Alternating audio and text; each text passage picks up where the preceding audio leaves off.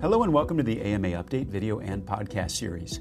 Today we're talking about the FDA's recent authorization of naloxone for over the counter sale and how it can help prevent overdose deaths. I'm joined today by Dr. Bobby Mukkamala, immediate past chair of the AMA Board of Trustees and chair of the AMA Substance Use and Pain Care Task Force. He's calling in from Flint, Michigan. I'm Todd Unger, AMA's Chief Experience Officer in Chicago. Dr. Mukkamala, welcome back. Thanks, Todd. It's good to be back with you. So, this is uh, big and great news and something uh, that the AMA has been advocating for for a while. Uh, tell us a little bit more about this development. Yeah, so I mean, indeed, it's it's very good news, Todd. Uh, but just to clarify, the FDA has approved only one naloxone product so far, and and there's another application that the FDA is reviewing, but there's multiple naloxone manufacturers who have yet to submit over-the-counter applications. Uh, but in general, you know, this isn't a a moral or medical or ethical reason um, for naloxone manufacturers to delay submitting these applications now so that these steps um, can be taken. Um, and as for you know the actual naloxone product approved by the FDA, it's a nasal spray that reverses opioid overdoses. And so with this approval, it can now be sold over the counter, which is a great step forward, as you said. Um, something the AMA has championed for a long time.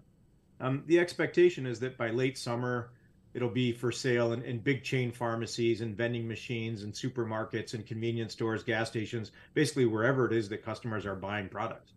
Um, and as we've said, you know, despite a lot more work to be done, this is really going to help transform how we compassionately and logically, frankly, respond to um, overdose epidemics. And, and more lives will be saved with this. And honestly, if it weren't for naloxone, there'd be tens of thousands of more Americans dying from opioid overdose. Um, and this is related to illicitly manufactured fentanyl, which has really driven this increase in deaths, a record number of deaths this past year. We're going to talk a little bit more about that. Um, yeah. Dr. Mukkamala, just first off, I mean, obviously, a lot of uh, medications move from prescription status to over the counter. Any concerns uh, with uh, this move? Not not really with this one, Todd. I mean, one reason that the FDA approved naloxone is is for over the counter status is that it's very easy to administer and it's very safe. So anyone that's that comes upon a person who's slumped over, is unresponsive, you know, um, slow, shallow breathing, signs of possible overdose, just has to unwrap this this palm-sized device, you know, that comes in these packages, um, and insert it into the the tip of it into somebody's nose and just depress the plunger. And in most situations, this medication revives that person within two or three minutes. So it's it's very safe and effective. And with increased fentanyl access um, in our drug supply, you know, it's going to save lives. Now, Dr. Mukkamala, if uh, fentanyl wasn't bad enough, there's a lot of stories out there about uh, the addition of xylazine to fentanyl. Uh, in that case, in that combination, can naloxone help if there's an overdose on that combination of drugs? Yeah, absolutely. You know, and if you suspect somebody's overdosed, the AMA strongly encourages the use of naloxone. It's uh, it's very unlikely that you're going to know what somebody is overdosed on when you come upon them and they're they're blue and, and, shallow or not breathing in front of you. And there's there's a lot of news about illicit fentanyl that's spiked with, as you mentioned, which is an animal tranquilizer.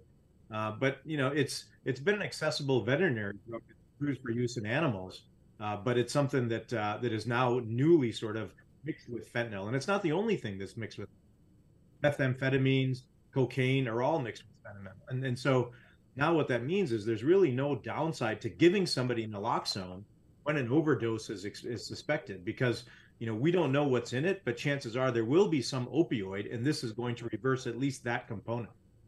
Well given that uh, all of those kind of potential combinations you talked about do you see this as something that uh, you know, parents will want to have on hand uh, that will, you know, be kept kind of like aspirin or other kind of staple medications in the home? Yeah, I mean, and that's the goal. And with overdose fatalities, you know, occurring in in college dorms and public libraries and apartments, you know, pretty much, you know, across the country, especially with their young people, the hope is that naloxone will become a staple of first aid kits and in and in family medicine cabinets. And then, you know, I've also heard it compared to having a fire extinguisher in every home. There's really no downside having it available. But honestly, for that to happen, it's got to be more affordable, right? For for this product, it cost a hundred bucks is something that's going to be you know prohibitive for a lot of people. So we strongly encourage that the price of this medication, um, when it becomes over the counter, um, becomes something that's affordable. It's inexcusable for manufacturers, honestly, to price their products to maximize profits over, over saving these you know 100,000 plus lives. Well, in addition to cost uh, as an obstacle, uh, there also continues to be stigma associated with this type of drug. Can you talk a little bit about that and how we might be able to overcome that particular barrier? Yeah, no, you're, you're absolutely right. Stigma does remain a, a major barrier. So prior to this, naloxone access laws in every state allowed pharmacists, you know, to have a standing prescription so they could dispense it to anyone that requested it. But many pharmacies chose not to do so just because of the stigma, right? They preferred not to engage customers um, around illicit drug use. They just said, you know what, we don't want to deal with that. So there's a stigma there, and and so the retailer's willingness to stock it on store shelves is going to be something that will help to sort of overcome that stigma, and we encourage retailers to do that. And you know, back to our conversation about pricing, pricing can also affect where a product is placed. And so if this is going to be, you know, have $100 of value, it's not likely to be sitting on a counter where you can just sort of grab it and go to the self checkout with it. It's likely going to be behind a locked glass box or something that's going to require customers to go up and ask for access to it. So again, we're going to even if it's over the counter, we have to figure out how to sort of make it accessible and minimize those barriers to overcome that stigma. Medicine doesn't stand still, and neither do we. AMA members don't just keep up with medicine, they shape its future. Help move medicine, join the movement. Visit ama-assn.org slash moving medicine. Dr. McConnell, how can uh, physicians out there help with this particular barrier that we talked about, which is the stigma? Yeah, you know, honestly, physicians just have to be willing to talk to their patients about the risk of overdose. So every prescription I write for an opioid, um, you know, after surgery, my post-op patients, I look at the medication history of my patient. I look at their history of, of opioid use so that I can engage them in that conversation if I think there's a concern. So using that data gives me the knowledge of the risk of overdose for any particular patient. And with naloxone, timely administration is the key to saving lives. And so making sure people know how to administer it beforehand, you know, engaging them in the conversation about their risk and then what they have to sort of mitigate that risk. Do they have it at home? If not, they should get it, how to use it. You know, and honestly, as we discussed last time, we also need to sort of fix the problems within our own house stigma is still a problem within the medical community, right? We're just now sort of starting to change that conversation about how physicians can help to treat people with substance use disorder and patients with pain. And that stigma still sort of is a barrier there. And we need to deal with that stigma within the physician community as well. And that's with education. Now, I know that the AMA is also helping overcome that stigma. Can you tell us a little bit more about where, what we're up to here?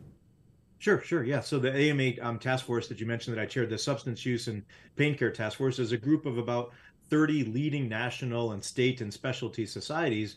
And we, we strongly urge physicians to consider prescribing naloxone, you know, to individuals at risk of overdose. And, and more broadly, we've in, we've launched a, a, new resource on the AMA EdHub, a, a great resource to help physicians and practitioners, you know, sort of complete this new one-time eight-hour training requirement issued by the DEA um, when uh, buprenorphine became over the counter. It was part of that, um, or sorry, uh, became something that could be prescribed without an X waiver.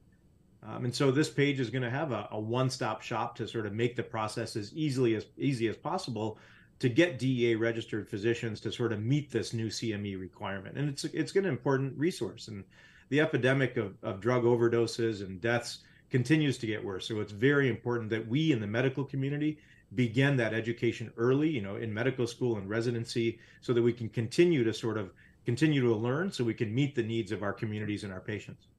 And Dr. Mukkamala, addressing this epidemic is a huge undertaking, and I know it sometimes feels like we've taken two steps forward and one step back. How does this recent authorization fit into our overall efforts to address this epidemic? Yeah, no, it's it's a it's one critical piece of our AMA's sort of broad advocacy efforts, and and while it's an important one, there's a whole lot more work to do. So saving lives with naloxone at that critical moment is key, but working to prevent that critical moment from occurring in the first place has to be in our focus. And so we've you know we have to remove those barriers to evidence-based care of those patients with substance use disorder, and then that's what's going to reduce you know the stigma associated with it. Um, you know, health insurance companies they should just immediately stop requiring prior authorization for medications to treat opioid use disorder.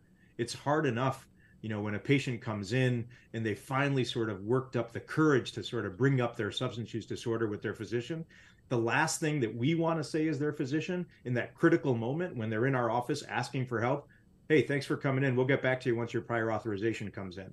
Right? It's just it's just not what we want to have to say to patients. And so when individuals want treatment, but the health insurance companies, you know, are putting up barrier after barrier, we shouldn't be surprised when more people die. And so that's what's going to require a shift in the thinking um, in you know policymakers and insurance companies to make it easier for us to take care of our patients that are coming in for care of substance use disorder.